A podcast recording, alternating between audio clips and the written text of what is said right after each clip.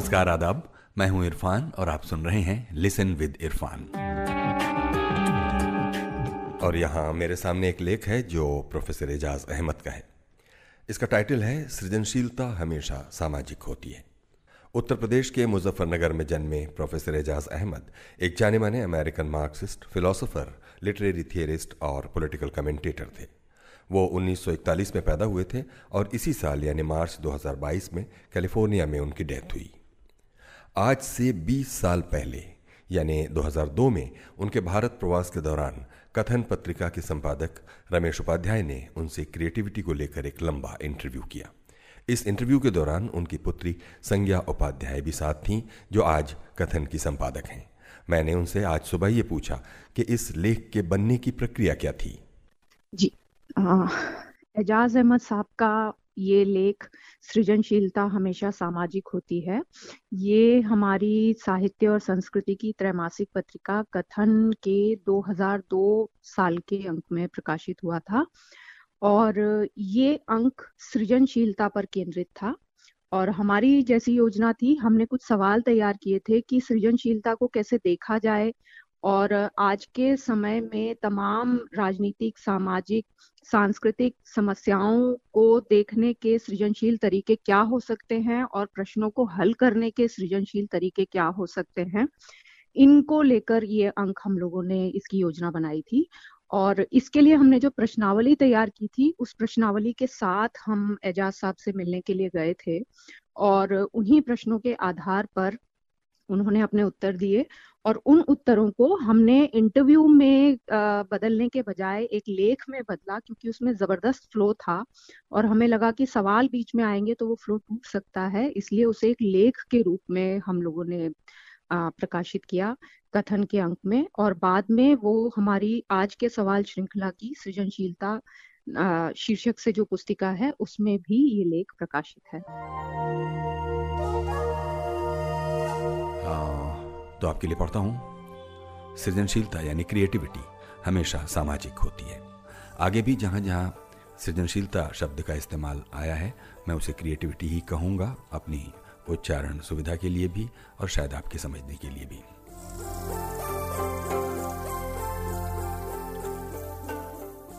इंसान की सबसे पहली क्रिएटिव एक्टिविटी है लैंग्वेज को सीखना और उसका इस्तेमाल करना।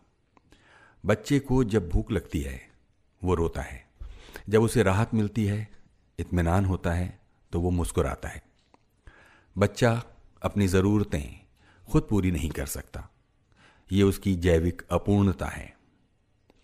मानवीय अस्तित्व इसी जैविक अपूर्णता से आरंभ होता है। उसकी ज़रूरतें दूसरे लोग पूरी करते हैं, जैसे माँ या परिवार के दूसरे लोग। इसी से बच्चे में बोध पैदा होता है। उसका आरंभिक बोध बुनियादी तौर पर तीन तरह का होता है। पहला, अपनी ज़रूरत का बोध और उसकी मांग। दूसरा, अपनी ज़रूरत पूरी करने वालों की पहचान। और तीसरा, भाषा को समझना और उसे सीख कर अपने तौर पर उसका प्रयोग करना। इसी प्रक्रिया में वो शक्लें पहचानना, यानी एक शक्ल और दूसरी शक्ल में फ़र्क करना शुरू करता है। उसकी ज़िंदगी में एक बड़ा वक्त तब आता है, जब वो पहली बार आईने में या किसी और तरह से अपनी शक्ल देखता है और दूसरों से अलग करके अपने आप को पहचानना शुरू करता है। फिर वो अपने आसपास के लोगों से अपने रिश्तों को समझना शुरू करता है। ये उसका पहला सामाजिक कदम होता है। लेकिन उसकी ज़िंदगी में सबसे बड़ी चीज़ जो उसके बोध में बुनियादी फ़र्क पैदा करती है तब होती है जब वो भाषा सीखता है और अपने तौर पर उस भाषा का प्रयोग करता है। ये उसकी पहली क्रिएटिव एक्टिविटी होती है। और भाषा क्योंकि बुनियादी तौर पर सामाजिक होती है, इसलिए क्रिएटिविटी भी बुनियादी तौर पर सामाजिक होती है। मनुष्य भाषा कैसे सीखता है? इस पर बड़ा विवाद है। कुछ लोग मानते हैं कि ये एक जैविक प्रक्रिया है। और दूसरे लोग मानते हैं कि ये एक सामाजिक प्रक्रिया है। मैं समझता हूँ, ये एक सामाजिक प्रक्रिया है। बच्चा पैदा होते ही बोलना शुरू नहीं कर देता। बोलना सीखने में उसे लगभग दो साल लगते हैं। वो जन्म से ही उस भाषा से चारों तरफ़ से घिरा रहता है, जो उसके आसपास के लोग बोलते हैं। वो धीरे धीरे उसे समझता है और एक के बाद एक दूसरा शब्द बोलना शुरू करता है। फिर वो वाक्यों के टूटे फूटे टुकड़े और अंततः पूरे वाक्य बोलने लगता है। इस प्रक्रिया में उसे लगभग दो साल लगते हैं। लड़कियाँ लड़कों से एक महीना पहले बोलने लगती हैं, लेकिन लड़का हो या लड़की, उसकी क्रिएटिविटी, भाषा को सीखने और उसका व्यवहार करने से ही शुरू होती है। इसका अर्थ यह है कि क्रिएटिविटी सिर्फ़ कवियों गायकों, चित्रकारों या किसी और तरह के कलाकारों में ही नहीं, बल्कि सभी मनुष्यों में होती है। और वो कोई व्यक्तिगत गुण नहीं, मनुष्य मात्र का गुण है।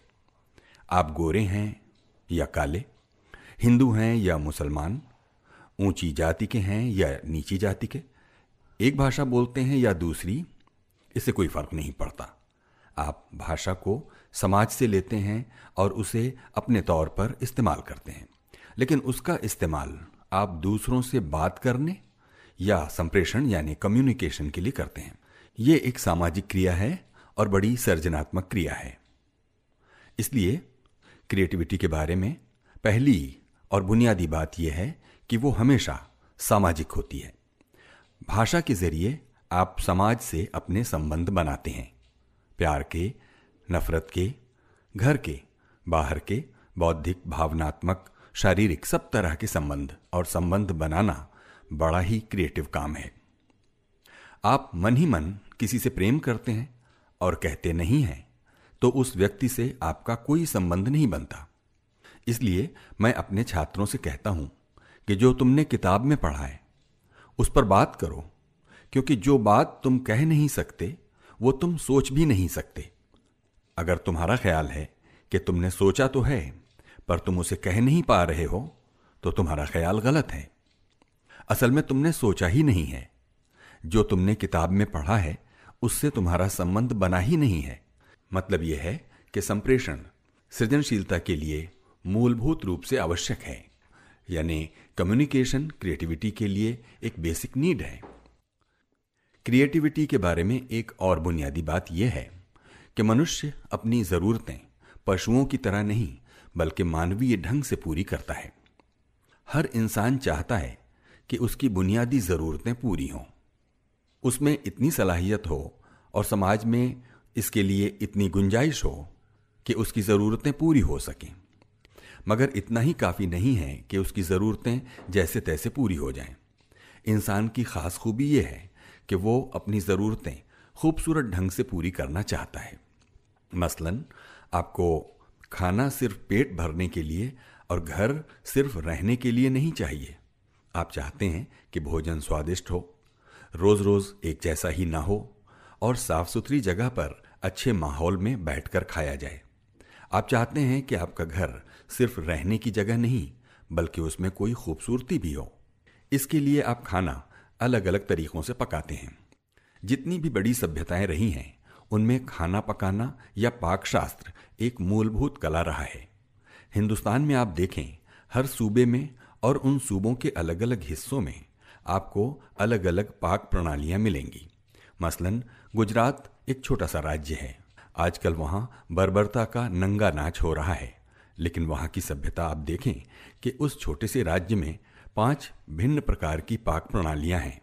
यानी भोजन से आपको केवल पौष्टिकता और शारीरिक संतुष्टि नहीं चाहिए, बल्कि एक तरह की सौंदर्यात्मक संतुष्टि भी चाहिए। इसके लिए आप तरह तरह के खाने पकाते हैं तरह तरह के व्यंजन बनाते हैं और उनमें आपकी क्रिएटिविटी रिफ्लेक्ट होती है। आप अपने घर को सजाते हैं, सुंदर बनाते हैं तो उसमें भी अपनी क्रिएटिविटी को रिफ्लेक्ट करते हैं। ये भी इंसान की एक अहम ज़रूरत होती है कि वो अपनी बुनियादी ज़रूरत ही सुंदर ढंग से और अधिकतम क्रिएटिविटी के साथ पूरी करे। गरीब आदमी पर समाज का सबसे बड़ा जुल्म होता है। उसे अपनी ज़रूरतों को सुंदर ढंग से पूरा करने का मौका नहीं मिलता। गरीबों को जीवन के सौंदर्यात्मक आयाम से वंचित कर दिया जाता है। फिर भी उनकी कोशिश होती है कि वो किसी भी तरह से अपने जीवन को सुंदर बनाएँ। मैं फिलीपींस गया था तो वहाँ बचाओ नाम के एक कबीले का जीवन मैंने देखा। इन लोगों को धरती पर घर बनाने की इजाज़त नहीं है। इसलिए वे समुद्र के किनारे पर, पानी के अंदर लंबे लंबे बाँस खड़े करके उनके ऊपर अपने घर बनाकर रहते हैं। उनके घरों के नीचे का पानी इतना गंदा होता है, इतनी गलाजत उसमें होती है कि मैं बयान नहीं कर सकता। हम आप जैसे लोग उस पानी में से किश्ती में बैठकर गुजरें तो आँखें बंद करके गुजरें। उन लोगों को पीने का पानी लाने के लिए दो दो मील जाना होता है और वो उस गलाजत से भरे पानी में बने हुए घरों में रहते हैं।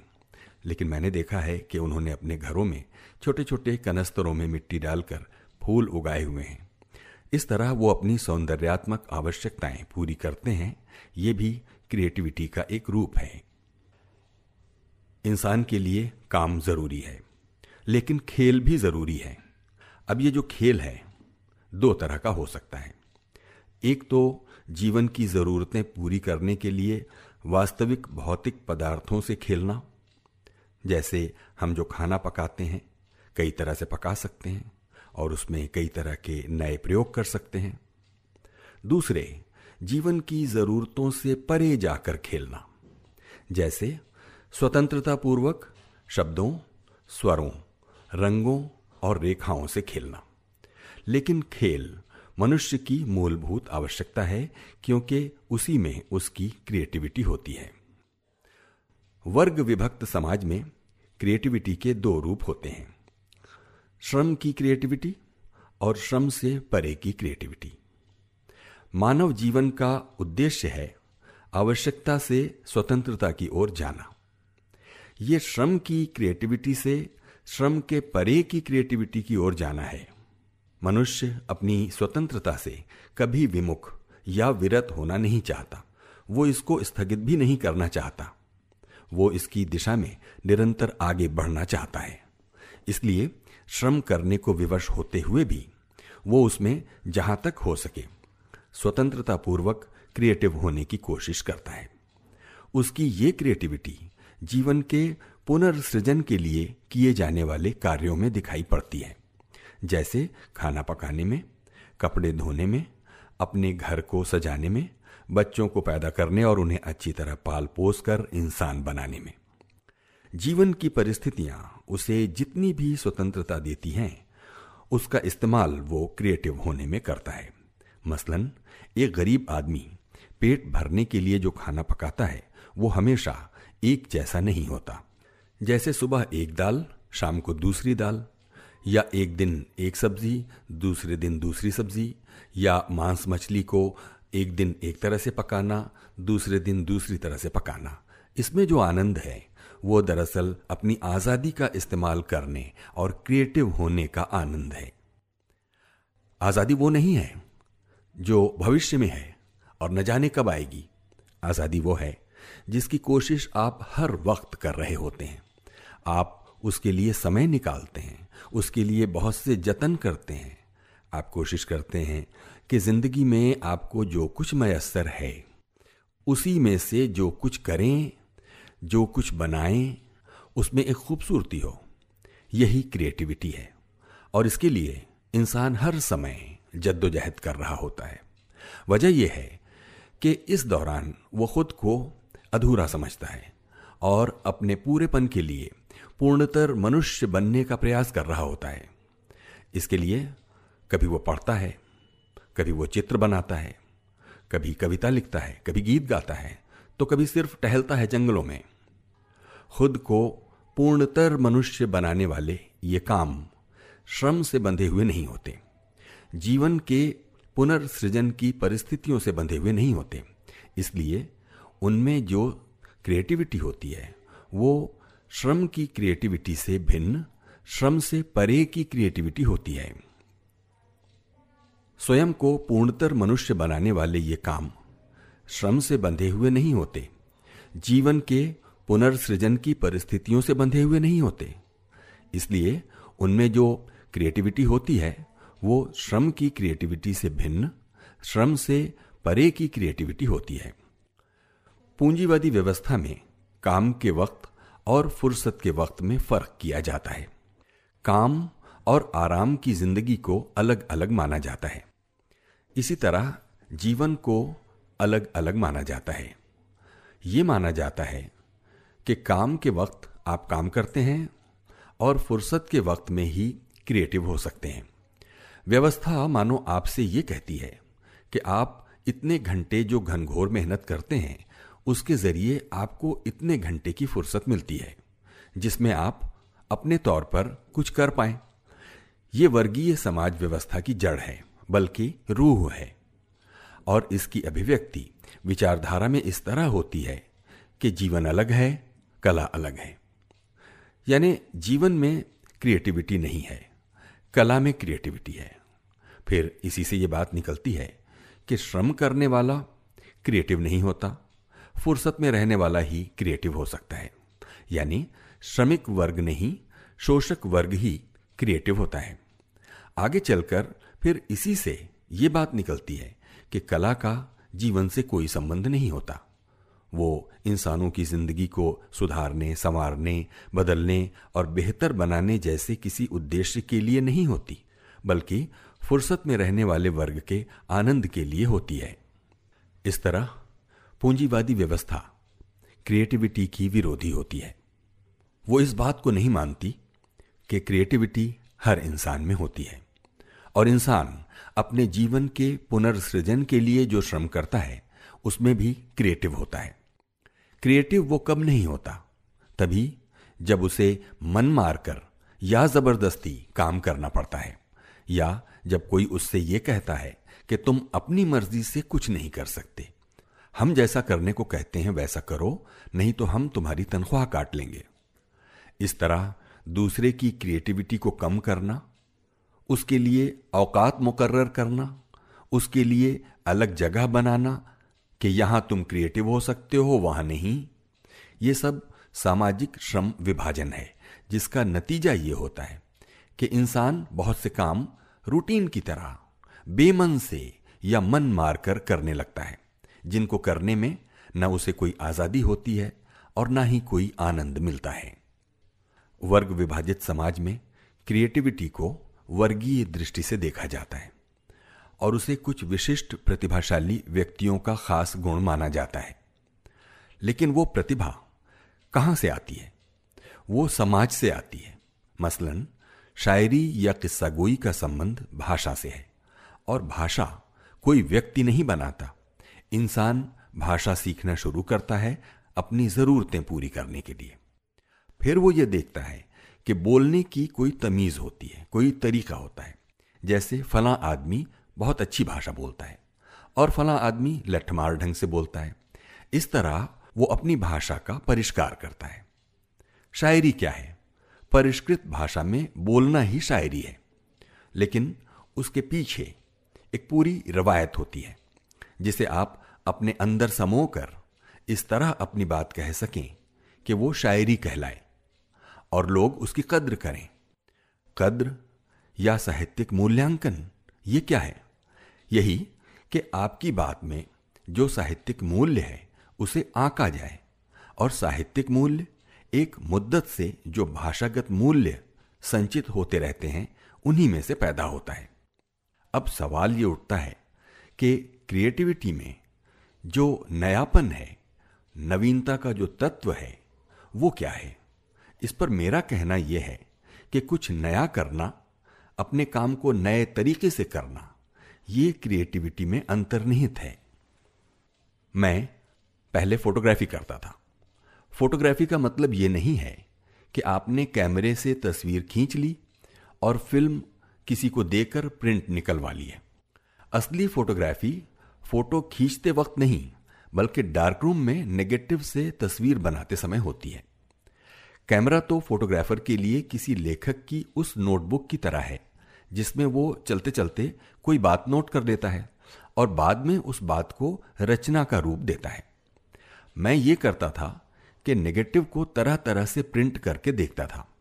फिर देखता था कि इस प्रिंट में ये बात अच्छी है, उस प्रिंट में वो बात अच्छी है। और उनको मिलाकर एक नया प्रिंट बनाता था। नेगेटिव तो एक फिक्स चीज़ है। वो तो एक बार आपने जो ले लिया वही रहेगा। आपकी क्रिएटिविटी इसमें है कि आप उसमें से क्या निकालते हैं या क्या बनाते हैं। इसी प्रक्रिया में नयापन पैदा होता है। लेकिन नएपन का एक और महत्वपूर्ण आयाम यह है कि जो काम आप कर रहे हैं, उसकी एक परंपरा है, उसकी एक ट्रेडिशन है, जिसमें आपको कुछ नया करना है। मसलन, फोटोग्राफी की एक बहुत पुरानी ट्रेडिशन है, बहुत पुरानी रिवायत है, जिसमें मुख्तलिफ़ फोटोग्राफर्स ने अलग अलग फोटोग्राफर्स ने बहुत कुछ किया है और मैंने उसमें से बहुत कुछ देखा है। जो प्रिंट मैं अपने नेगेटिव से बना रहा हूँ, वो मुझे अच्छा लग रहा है या अच्छा नहीं लग रहा है या उसमें क्या और करने से वो और ज़्यादा अच्छा रहेगा? ये तमीज़। मुझमें फोटोग्राफी की उस ट्रेडिशन उस रिवायत को अपने अंदर समूह लेने पर ही पैदा हो सकती है। जब मुझे लगता है कि मैंने कुछ नया किया है या कोई नई चीज़ ईजाद की है तो उसके पीछे एक बहुत बड़ी रिवायत चली आ रही है, वो होती है। मैंने कहीं ये लिखा है कि जो लोग आधुनिकतावाद को बिल्कुल नई चीज़ समझते हैं, उन्हें यथार्थवाद की परंपरा का पता नहीं है। मसलन, काफका बड़ा आधुनिकतावादी लेखक है और उसकी कहानी मेटामॉर्फोसिस बड़ी आधुनिकतावादी कहानी मानी जाती है। लेकिन उस कहानी में सिर्फ़ एक बात ऐसी है जो अविश्वसनीय है कि एक सुबह वो सोकर उठा तो उसने खुद को एक तिलचट्टे के रूप में पाया। लेकिन एक बार आप इस अविश्वसनीय बात पर विश्वास कर लें तो पाएँगे कि पूरी कहानी यथार्थवादी ढंग से लिखी हुई है। इसलिए जब हम नएपन की बात करें तो एक तो हमें यह देखना चाहिए कि उसके पीछे की रवायत, उसके पीछे की ट्रेडिशन क्या है। दूसरे, हमें यह भी देखना चाहिए कि नई चीज़ में नए तत्व कहाँ कहाँ से आए हैं। वो तत्व दूसरी कलाओं से आ सकते हैं, विज्ञानों से आ सकते हैं, नए तकनीकी आविष्कारों से आ सकते हैं, या और भी किन्हीं अन्य चीज़ों से आ सकते हैं। उदाहरण के लिए जब मनोविश्लेषण का सिद्धांत आया और उसमें चेतन, अवचेतन, मन का फ़र्क करते हुए यह बताया गया कि मनुष्य सचेत रूप से जो सोचता है, वो तो उसके सोच समझ और एहसास का एक बहुत छोटा सा हिस्सा होता है। बड़ा हिस्सा तो उसके अवचेतन में चल रहा होता है। तब आख्यान की यथार्थवादी पद्धति के लिए संकट पैदा हो गया और अंग्रेज़ी कथा साहित्य में अनेक आधुनिकतावादी रूप सामने आए। इसका मतलब है कि नयापन किसी चीज़ में अपने क्षेत्र की क्रिएटिविटी की ट्रेडिशन से ही नहीं, बल्कि अन्य क्षेत्रों की क्रिएटिविटी के ज़रिए भी आ सकता है। विज्ञान में कोई नई खोज हो जाती है, या किसी चीज़ को बनाने की कोई नई तकनीक निकल आती है तो उससे भी साहित्य और कला में संकट पैदा हो सकता है, और नए नए कला रूप सामने आ सकते हैं। मसलन, कैमरे का आविष्कार हो जाने पर यथार्थवादी चित्रकला का पोर्ट्रेट बनाने की कला पर सवालिया निशान लग गया और उससे चित्रकला में कई आधुनिकतावादी चीज़ें आईं। आइंस्टाइन ने सापेक्षता का सिद्धांत दिया तो रेनेसा काल के परिप्रेक्ष्य के लिए, पर्सपेक्टिव के लिए संकट पैदा हो गया। चीज़ों को देखने का ढंग ही बदल गया। उससे चित्रकला में क्यूबिज्म और दूसरी नई चीज़ें पैदा हुई। तो मेरा कहना यह है कि जब हम सृजनशीलता क्रिएटिविटी के संदर्भ में नवीनता यानी नएपन की बात करें या ओरिजिनलिटी की बात करें तो एक तो अपने क्षेत्र की ट्रेडिशन को, उसकी परंपरा को ध्यान में रखें और दूसरे अन्य क्षेत्रों की जो क्रिएटिविटी है, उसको भी ध्यान में रखें जो हमारे क्षेत्र की क्रिएटिविटी को प्रभावित कर रही है, उस पर असर डाल रही है। इस तरह देखेंगे तो आप पाएँगे कि ये पूरी तरह नई या शुद्ध नएपन जैसी कोई चीज़ नहीं होती। अगर होगी तो वो कम्युनिकेट ही नहीं हो पाएगी, जबकि क्रिएटिविटी बुनियादी तौर पर कम्युनिकेशन का मामला है। अब कम्युनिकेशन भी देखिए तो कई तरह का होता है। इंसान जब से पैदा होता है, तभी से कम्युनिकेशन शुरू हो जाता है। शुरू के कुछ महीनों तक वो अपनी जरूरतें पूरी करने के लिए जो कम्युनिकेशन करता है, उसे हम कम्युनिकेशन का बायोलॉजिकल एस्पेक्ट कह सकते हैं। उसके बाद जब वो भाषा सीखने लगता है और भाषा के ज़रिए कम्युनिकेशन करने लगता है, तब हम उसे क्रिएटिव कम्युनिकेशन कह सकते हैं। और जैसा कि मैंने पहले कहा, ये क्रिएटिविटी सभी मनुष्यों में होती है, जो आगे चलकर ज्ञान, विज्ञान, तकनीक, साहित्य, कला आदि विभिन्न क्षेत्रों में अपने परिपक्व रूपों में दिखाई पड़ती है। कुछ लोग सिर्फ़ कलात्मक चीज़ों में ही क्रिएटिविटी देखते हैं। और कला में भी हाई आर्ट और फोक आर्ट जैसे फ़र्क करते हैं। ऐसे लोग गरीब, अनपढ़, देहाती, आदिवासी लोगों की कला को नीची नज़र से देखते हैं। यानी गरीब आदमी जो करे, अपने लिए करे, वो फोक आर्ट हुआ। लेकिन वही गरीब आदमी अगर आपके सामने आकर गिटार बजाने लगे तो वो हाई आर्ट हो गया। असल बात यह है कि जिस वर्ग के पास फुर्सत होती है वो गरीब लोगों के द्वारा आविष्कृत और सदियों से तरह तरह से इस्तेमाल किए जाने वाले कलात्मक रूपों के ही तत्वों को विकसित करता है और फिर उन्हें बाज़ार में बेचता है। इस तरह से विकसित करके बेचे जाने वाले बहुत से लोकगीत लोक संगीत और लोक नृत्य आपको व्यावसायिक सिनेमा में दिखाई देते हैं। कई चीज़ें विकसित किए बिना ही सीधे बाज़ार में ले आई जाती हैं। और भारत की खास परंपरागत चीज़ बताकर विदेशी पर्यटकों को बेची जाती है। जैसे बिहार में मधुबनी की गरीब औरतों के द्वारा बनाई जाने वाली पेंटिंग्स या राजस्थान और गुजरात में पहनने के लिए बनाए जाने वाले खास तरह के कपड़े। उन्हें बेचने के लिए कहना भी पड़ता है कि साहब, ये अच्छी चीज़ है, बिल्कुल ही एक अलग चीज़ है। लेकिन जैसे अपने हाई आर्ट की तुलना में वो लो आर्ट है और उसमें क्रिएटिविटी नहीं है। इस तरह के लोग कला और क्रिएटिविटी को रहस्यमय बनाने की कोशिश करते हैं। वो इस बात को छिपाते हैं कि क्रिएटिविटी सभी मनुष्यों में होती है। वो कहते हैं कि ये तो किसी किसी में होती है और क्यों होती है किसी को मालूम नहीं। धर्म का धंधा करने वाले लोग कुछ चीज़ों को सैक्रेड पवित्र बताने के लिए भी रहस्यमय बनाते हैं। जैसे कुरान शरीफ के बारे में मुसलमान कहते हैं कि ये अल्लाह ताला की देन है। फरिश्ते आकर इसको लिखवा गए थे। इस तरह आम दुनियावी चीज़ों को पवित्र बनाने के लिए इस किस्म के अफसाने गढ़े जाते हैं। इसका मतलब यह नहीं है कि रहस्य कुछ होता ही नहीं है। रहस्य तो होता है। मनुष्य स्वयं एक रहस्य है। भाषा स्वयं एक रहस्य है। अगला फिक्रा मेरी जबान से क्या निकलेगा? मुझे नहीं मालूम। या हम लेखकों का ये सामान्य अनुभव है कि हम कुछ लिखना चाहते हैं, हमारे पास कहने के लिए कई बातें हैं, लेकिन ये सूझ नहीं रहा कि कहाँ से शुरू करें। और अक्सर ये होता है कि आप कहीं जा रहे हैं या कोई और काम कर रहे हैं कि अचानक आपको सूझ जाता है कि यहाँ से शुरू किया जाए। इसे आप रहस्य कह सकते हैं। इसी तरह जब आप लिखना शुरू करते हैं तो लिखते चले जाते हैं, लेकिन उस वक्त भी आपको पता नहीं होता कि अगला वाक्य क्या होगा? यह भी एक रहस्य है। लेकिन सवाल यह है कि हम इसको रहस्य बनाए रखना चाहते हैं या इसको समझना और खोलना चाहते हैं? समझना चाहेंगे तो बात समझ में आ भी जाएगी।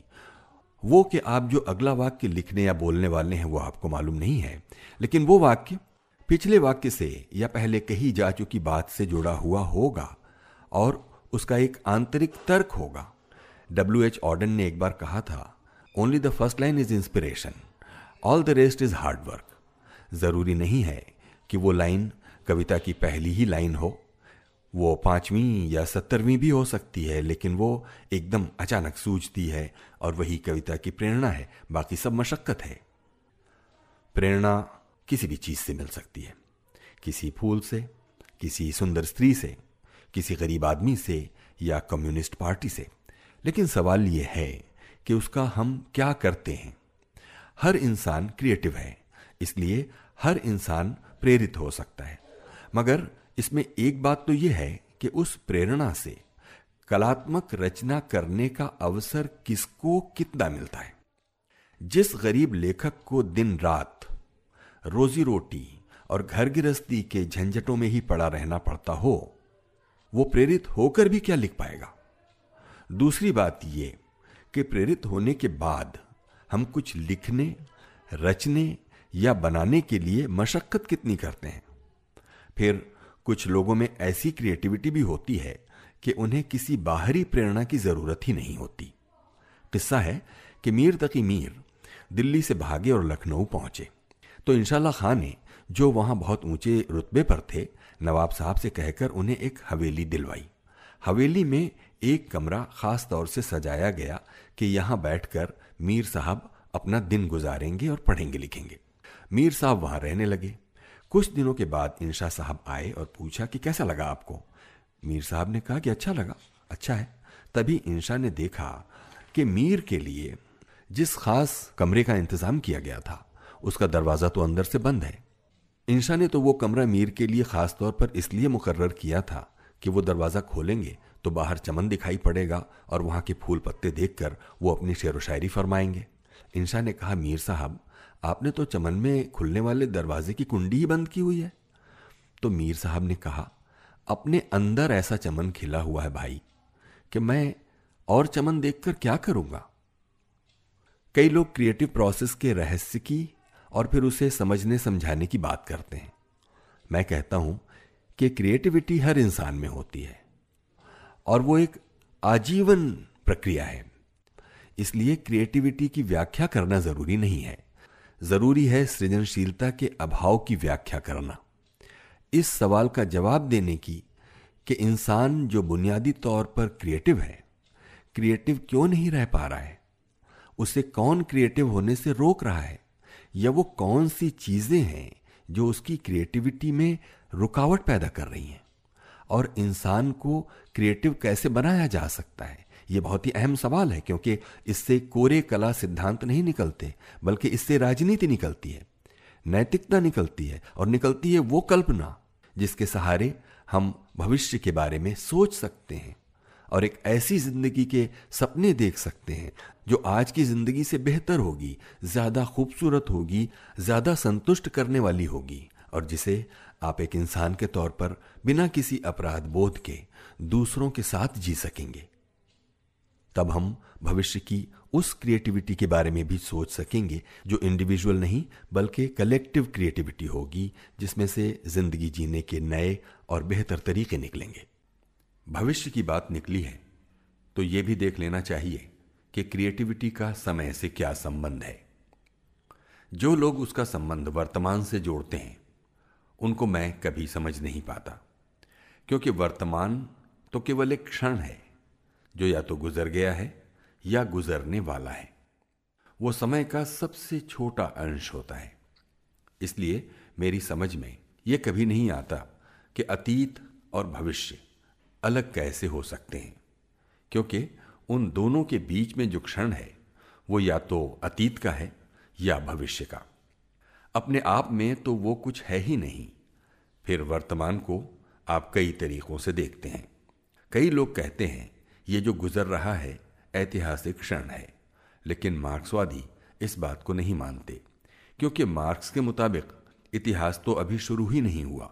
वो तो तब शुरू होगा जब इस वर्गीय व्यवस्था से आज़ादी मिलेगी। तब तक तो ये प्री हिस्ट्री है। इतिहास के शुरू होने से पहले की अवस्था। और तब मनुष्य का इतिहास उत्पीड़न का इतिहास नहीं, आज़ादी का इतिहास होगा। और इससे ये बात निकलती है कि जिस चीज़ को आप अतीत कहते हैं, वो तो एक ऐसी चीज़ है जिसे आपको पीछे छोड़ना है, कि वो खत्म हो और आपका इतिहास शुरू हो।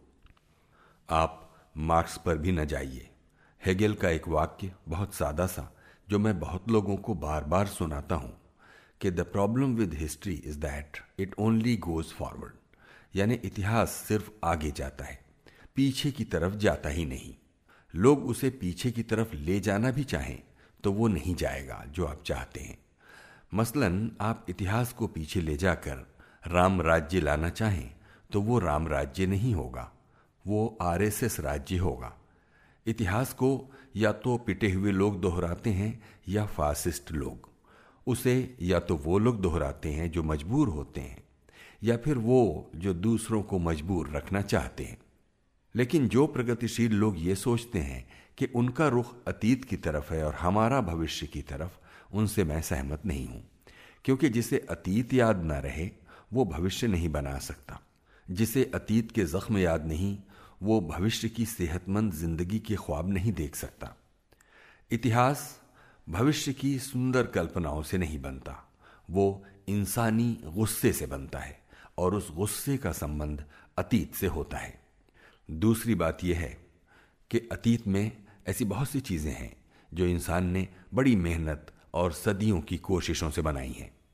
अगर आप उनको अपनी पूंजी नहीं बनाएँगे तो भविष्य कैसे बनाएँगे? समय कोई स्लेट तो नहीं कि आपने उसको साफ़ किया और लिखना शुरू कर दिया। ये आप नहीं कर सकते, क्योंकि समय वो स्लेट है जिस पर पहले से बहुत कुछ लिखा हुआ है और उसी पर आगे आपको लिखना है। अब ये आप पर है कि अतीत की चीज़ों में से क्या चुने, क्या छोड़ें और अतीत को किस नज़र से देखें।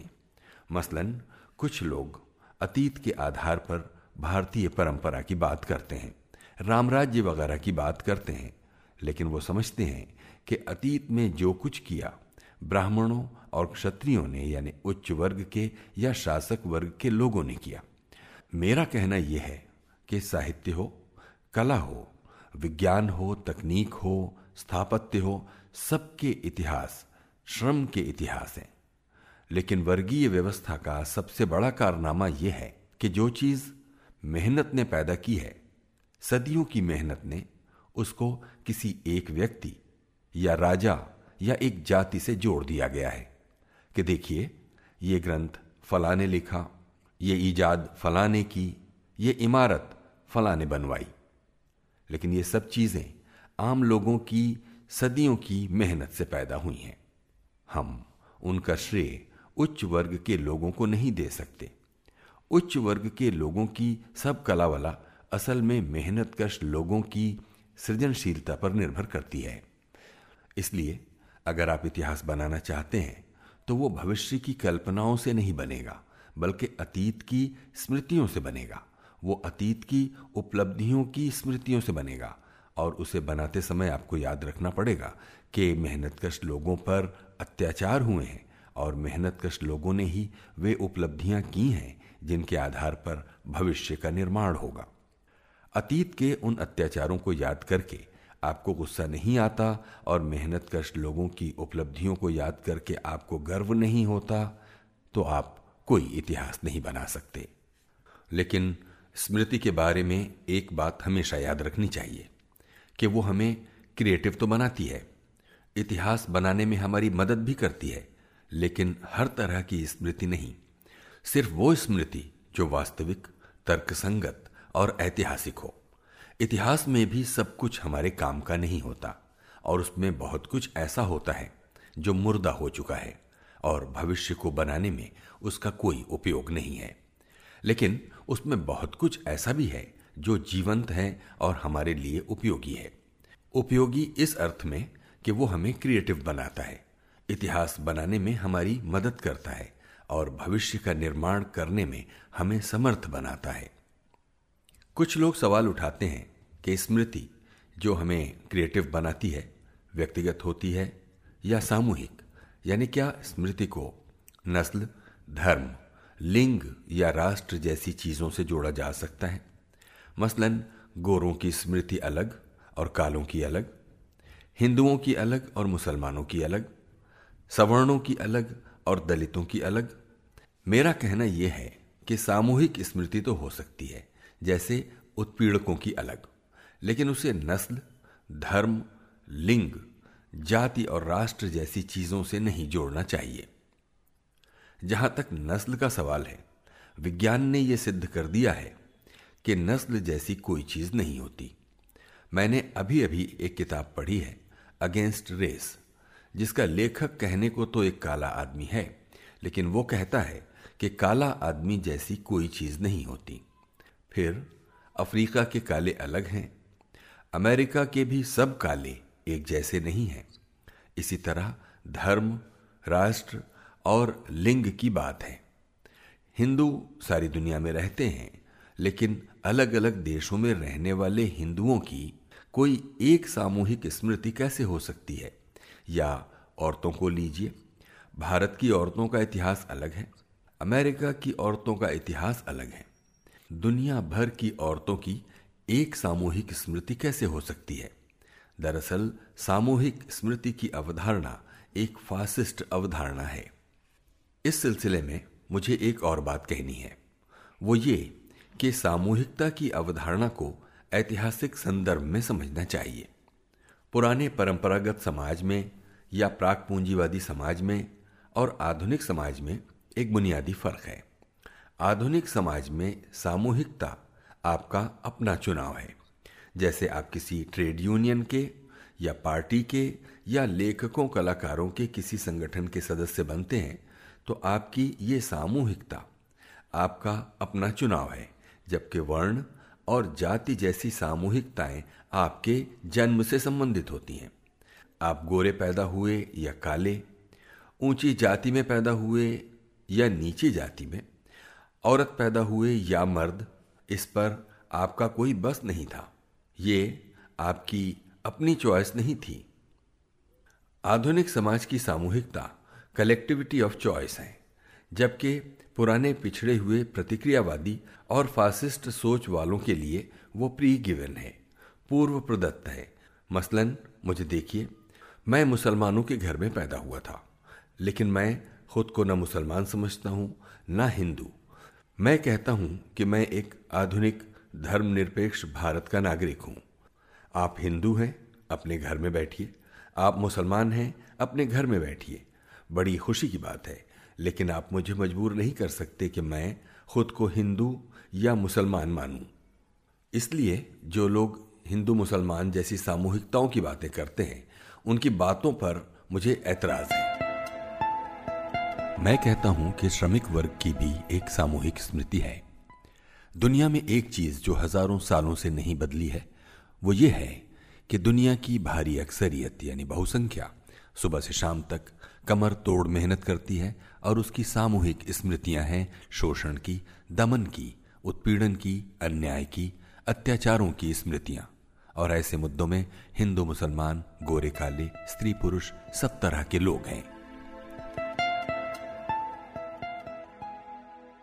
कुछ लोग क्रिएटिविटी के संदर्भ में वर्ग या जाति के विशिष्ट अनुभव का सवाल उठाते हैं। मसलन, नारीवादी या दलितवादी लोगों में से कुछ लेखक ये कहते हुए पाए जाते हैं कि औरत ही औरत के बारे में प्रामाणिक लेखन कर सकती है, या दलित ही दलित के बारे में सही ढंग से लिख सकता है, क्योंकि औरत या दलित होने का उनका जो अनुभव है किसी और का नहीं हो सकता। इस पर मेरा कहना यह है कि इस तरह की बाड़ेबंदी कम से कम साहित्य में बिल्कुल गलत है। मैंने अमेरिका में यूरोपीय साहित्य पढ़ाया है, यानी गोरों को गोरों का साहित्य पढ़ाया है। मुझसे कभी किसी ने नहीं कहा कि ये तुम्हारी समझ में नहीं आ सकता, क्योंकि तुम गोरे नहीं हो। अगर कोई ऐसा कहे तो मैं उसके मुँह पर चांटा मारूँगा और कहूँगा कि मैं तुम्हारे बाप दादा का साहित्य तुम्हें इसलिए पढ़ा रहा हूँ कि मैंने उसे पढ़ा है, सीखा है मेहनत की है। साहित्य में ये नहीं हो सकता कि जिसका जो अनुभव है, वही उसको समझ सकता हो। वरना आज का कोई आदमी 18वीं सदी का साहित्य कैसे पढ़ पाता? 19वीं सदी में जो साहित्य लिखा गया या 1920 में जो शायरी की गई, उसका आज के आदमी के तजुर्बे से क्या ताल्लुक? अगर साहित्य का संबंध व्यक्तिगत अनुभव से होता, तब तो एक आदमी की लिखी चीज़ दूसरा समझ ही ना पाता। दो इंसान आपस में बात ही न कर पाते। भाषा और साहित्य व्यक्तिगत अनुभव की चीज़ नहीं, सामाजिक अनुभव की चीज़ है। क्रिएटिविटी व्यक्तिगत नहीं, सामाजिक है। ये बुनियादी बात है। आपके अनुभव का एक हिस्सा ऐसा हो सकता है जिस तक मेरी पहुँच ना हो। लेकिन आप अपने अनुभव के उस हिस्से की बात मुझसे कहते हैं तो आपकी बात मेरी समझ में आ सकती है और मैं उससे कुछ सीख सकता हूँ। मसलन, मैंने नारीवाद से बहुत कुछ सीखा।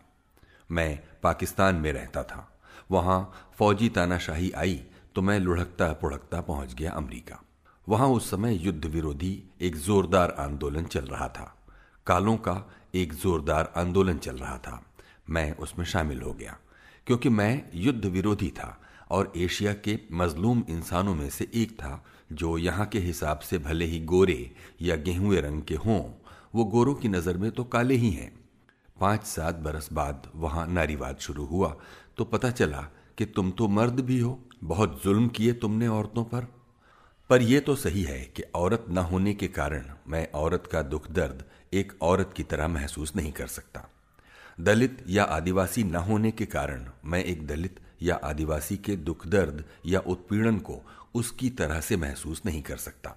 लेकिन औरत, दलित या आदिवासी के अनुभव का वो हिस्सा, जो उसका बिल्कुल अपना है, बहुत छोटा हिस्सा है, और उसके बारे में मैं किसी औरत, दलित या आदिवासी से पूछकर जान सकता हूँ। लेकिन अगर कोई ये कहता है कि आप मेरे अनुभव को समझ ही नहीं सकते तो इसका जवाब मेरे पास बहुत कड़ा है। वो ये है कि अगर मैं आपके अनुभव को समझ ही नहीं सकता हूँ तो आप मुझसे हमदर्दी की कोई उम्मीद ना रखें। जो चीज़ मेरी समझ में ना आए उसके बारे में मैं हमदर्दी कैसे दिखाऊँगा? अगर आपको मुझसे किसी हमदर्दी की उम्मीद है तो आप मुझे समझाइए कि वो बात क्या है जिसके बारे में आपको मेरी हमदर्दी चाहिए। सॉलिडेरिटी यानी एकजुटता के लिए आपस में संप्रेषण होना, एक दूसरे के अनुभवों को साझा करना निहायत ज़रूरी है, और ये तमाम भिन्नताओं के बावजूद हो सकता है। क्योंकि आज क्रिएटिविटी के संदर्भ में नारीवाद और दलितवाद की चर्चा होने लगी है और वामपंथी या मार्क्सवादी लोगों की सहानुभूति इन दोनों आंदोलनों से रही है। इसलिए हमें इस बात पर भी विचार करना चाहिए कि आज की परिस्थिति में इन आंदोलनों की वास्तविकता क्या है। मैं एक ताज़ा उदाहरण आपके सामने रखता हूँ। गुजरात में अभी जो कुछ हुआ, उसमें लोगों ने देखा कि जब मुसलमान औरतों पर अत्याचार हो रहे थे, हिंदू औरतें उन लोगों की भीड़ में शामिल थीं जो मुसलमानों के घर लूट रहे थे और उनमें पढ़ी लिखी औरतें भी थीं। दूसरी तरफ़, उन दंगों में हिंदू फासिस्टों का साथ दलित और आदिवासी भी दे रहे थे। अगर हम औरतों की सामूहिकता और एकजुटता की बात करते हैं तो कायदे से हिंदू औरतों को औरत होने के नाते मुस्लिम औरतों का साथ देना चाहिए था। और अगर हम दलित आदिवासियों को हिंदू धर्म की वर्ण व्यवस्था और उसके ब्राह्मणवाद के खिलाफ एकजुट समझते हैं तो कायदे से गुजरात में उन्हें ब्राह्मणवाद और वर्ण व्यवस्था के समर्थक भाजपा और आरएसएस के लोगों के हाथों में नहीं खेलना चाहिए था। फिर उत्तर प्रदेश में जो मायावती भाजपा से हाथ मिलाकर शासन कर रही है, वो तो औरत और दलित दोनों है। इस चीज़ को कैसे समझा जाए? आज के किसी क्रिएटिव राइटर को जो गुजरात की हकीकत के बारे में या हिंदुस्तान की हकीकत के बारे में लिखना चाहता है, इस चीज़ को समझना होगा। मेरा कहना यह है कि फासिस्टों के जो स्टॉम ट्रूपर्स होते हैं, वो हमेशा गरीब गुरबा और समाज के दुत्कारे हुए लोग होते हैं, जिनका अपनी ज़िंदगी पर किसी तरह का अधिकार नहीं होता और ज़िंदगी के बारे में जिनके अंदर बहुत गुस्सा होता है, जिनकी समाज में कोई जगह नहीं होती, जिन्हें अपनी अस्मिता की कोई समझ नहीं होती। फासिस्ट आंदोलन के पूरे इतिहास में आप ये चीज़ देख सकते हैं और मुझे इस पर कोई ताज्जुब कभी नहीं हुआ। मैंने उन्नीस सौ तिरानवे में एक मजमून लिखा था on the ruins of Ayodhya उसमें मैंने लिखा था कि यह सोचना गलत है कि आरएसएस वाले दलितों में या आदिवासियों में अपनी जगह नहीं बना सकते। फासिस्ट आंदोलन जितने ब्राह्मणवाद से पैदा हो सकते हैं, उतने ही नीची जातियों की राजनीति से और ऐसे मौके आ सकते हैं जब दोनों हाथ मिला लें। दूसरी बात उसी मजमून में मैंने ये लिखी थी कि जाति व्यवस्था में सबसे ऊपर वाले का झगड़ा सबसे नीचे वाले से नहीं होता, बल्कि ये झगड़ा सोपान क्रम से होता है। यानी जो सबसे नीचे की सीढ़ी पर है, उसका झगड़ा अपने से ऊपर की सीढ़ी वाले से और ऊपर की सीढ़ी वाले का झगड़ा अपने से ऊपर की सीढ़ी वाले से होता है। फिर एक झगड़ा एक ही सतह के या एक ही जाति के लोगों में आपस में भी होता है, जिनके हित अलग अलग होते हैं।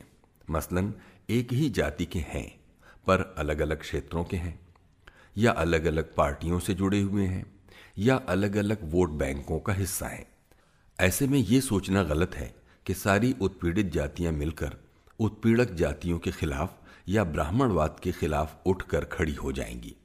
अगर आप इन्हें नहीं खड़ा कर पाएँगे तो ये कभी खड़े नहीं होंगे। उनके अपने अनुभव से ऐसी कोई चीज़ नहीं निकलती। अत्याचार के अनुभव से सिर्फ़ बदला लेने की इच्छा पैदा होती है। लोग सोचते हैं कि जिन्होंने हम पर जुल्म किए हैं, उन पर हम भी जुल्म करें। ऐसे लोगों को बड़ी आसानी से वर्गलाया जा सकता है।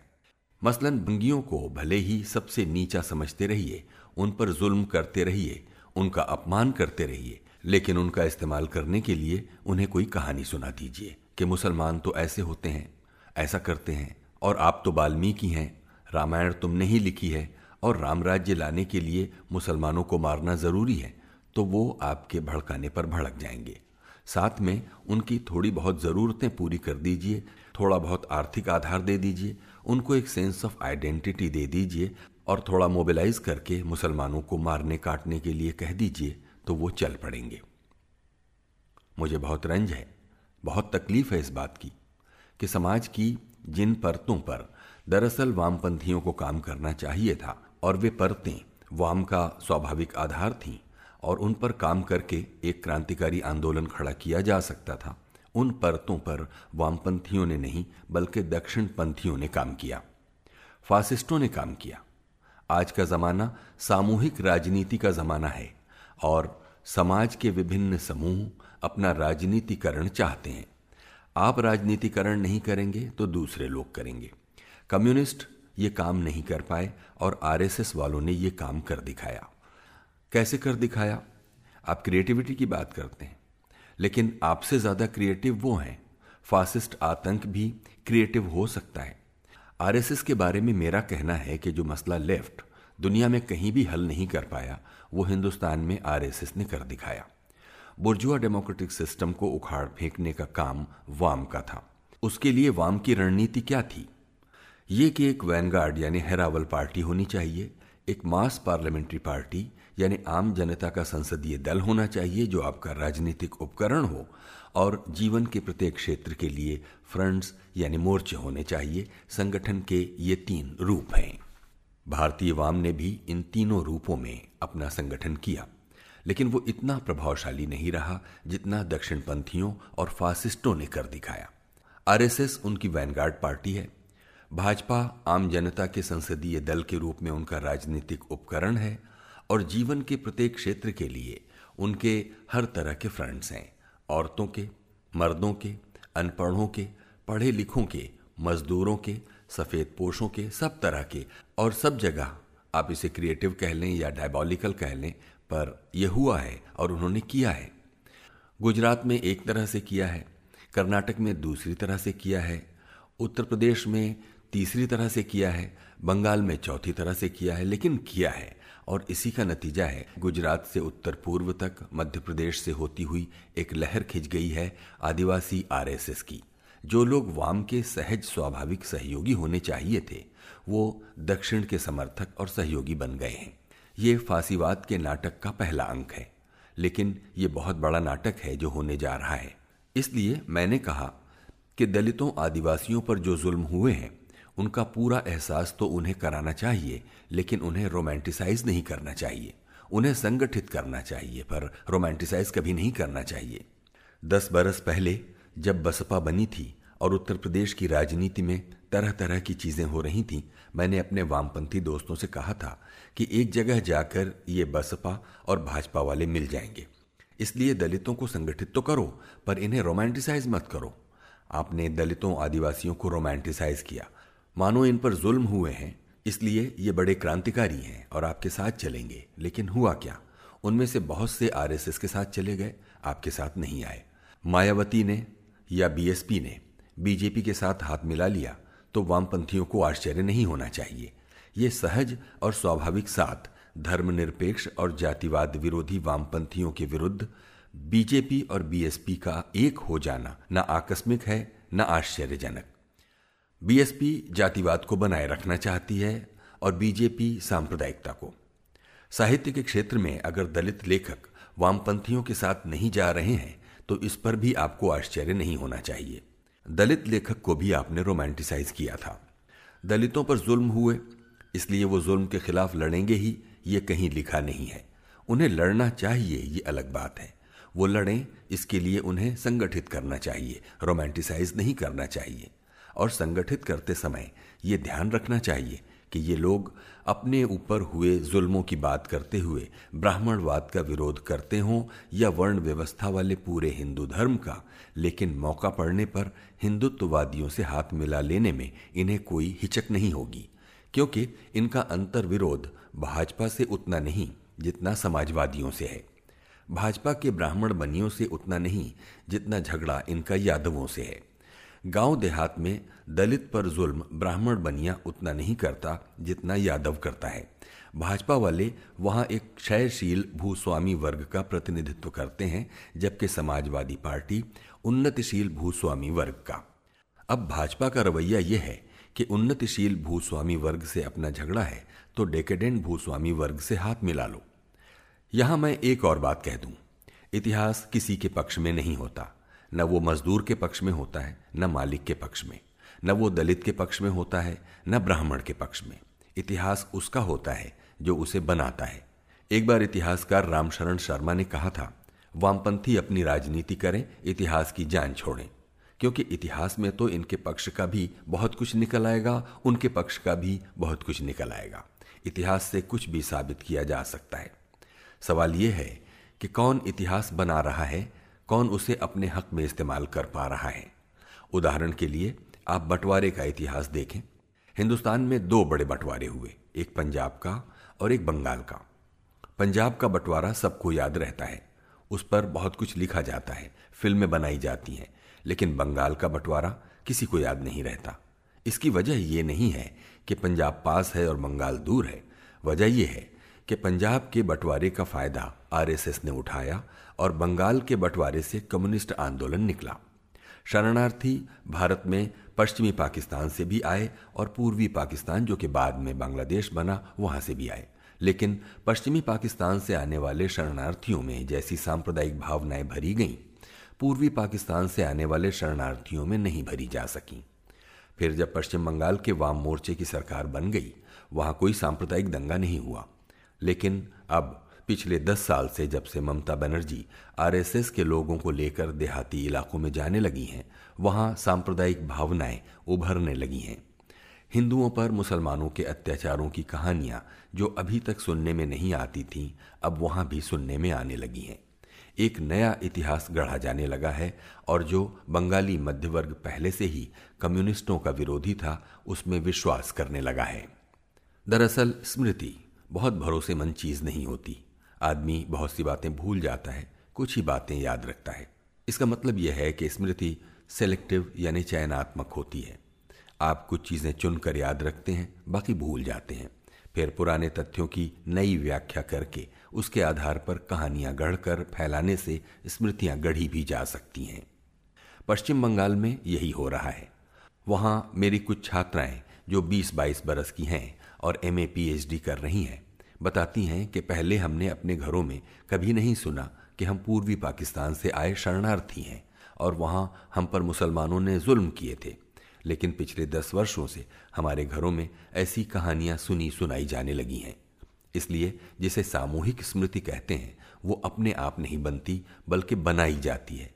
उनमें कुछ तथ्य दबा दिए जाते हैं, कुछ उभार दिए जाते हैं और उनकी ऐसी व्याख्या कर दी जाती है, जो ऐसा करने वालों के राजनीतिक एजेंडे के मुताबिक हो। आरएसएस इतिहास के पीछे क्यों पड़ा है इसलिए कि बच्चों को पाठ्यपुस्तकों में ऐसा पढ़ाया जाए जो उसके सांप्रदायिक और फासिस्ट मंसूबों को पूरा करे। इसलिए वो वैज्ञानिक ढंग से लिखे जाने वाले इतिहास का विरोधी है। जो इतिहास वो पढ़ाना चाहता है, उससे जिस सामूहिक स्मृति का निर्माण वो करना चाहता है, उसका ऐतिहासिक तथ्य या तत्वों से कोई लेना देना नहीं है। तर्क सम्मत और विज्ञान सम्मत इतिहास उसके राजनीतिक हितों और उद्देश्यों के अनुकूल नहीं है। इसलिए वो अतार्किक, अवैज्ञानिक और सांप्रदायिक दृष्टि से व्याख्यायित किए गए कुछ चुने हुए तथ्यों को उभारना और बाकी तमाम तथ्यों को दबा देना चाहता है। मैं कहना यह चाहता हूँ कि सारी स्मृतियाँ चयनात्मक होती हैं और उसके चयन के पीछे वर्गीय दृष्टियाँ होती हैं, आर्थिक हित होते हैं और राजनीतिक उद्देश्य होते हैं। इसलिए क्रिएटिविटी के संदर्भ में जब अतीत, इतिहास, स्मृति या अनुभव की चर्चा हो तो बहुत सजग रहा जाए और सावधानी बरती जाए।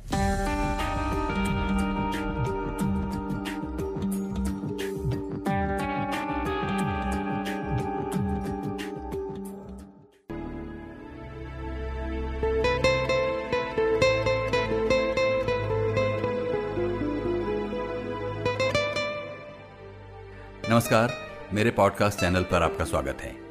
लिसन विद इरफान नाम के इस चैनल को अभी तक मैं अपने सुख के लिए चला रहा हूँ, जिसमें ऐसा लगता है कि आपको भी कुछ सुख ज़रूर मिलता है।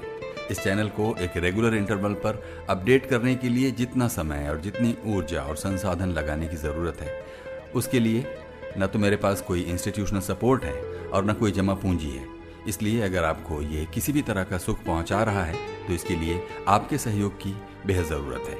अगर कोई गवर्नमेंट ग्रांट, सपोर्ट या इंस्टीट्यूशनल हेल्प लूँ तो उनके विजन और एजेंडा को फॉलो करना होगा, जिससे इस चैनल का रूप वैसा नहीं रहेगा जैसा वो आज है।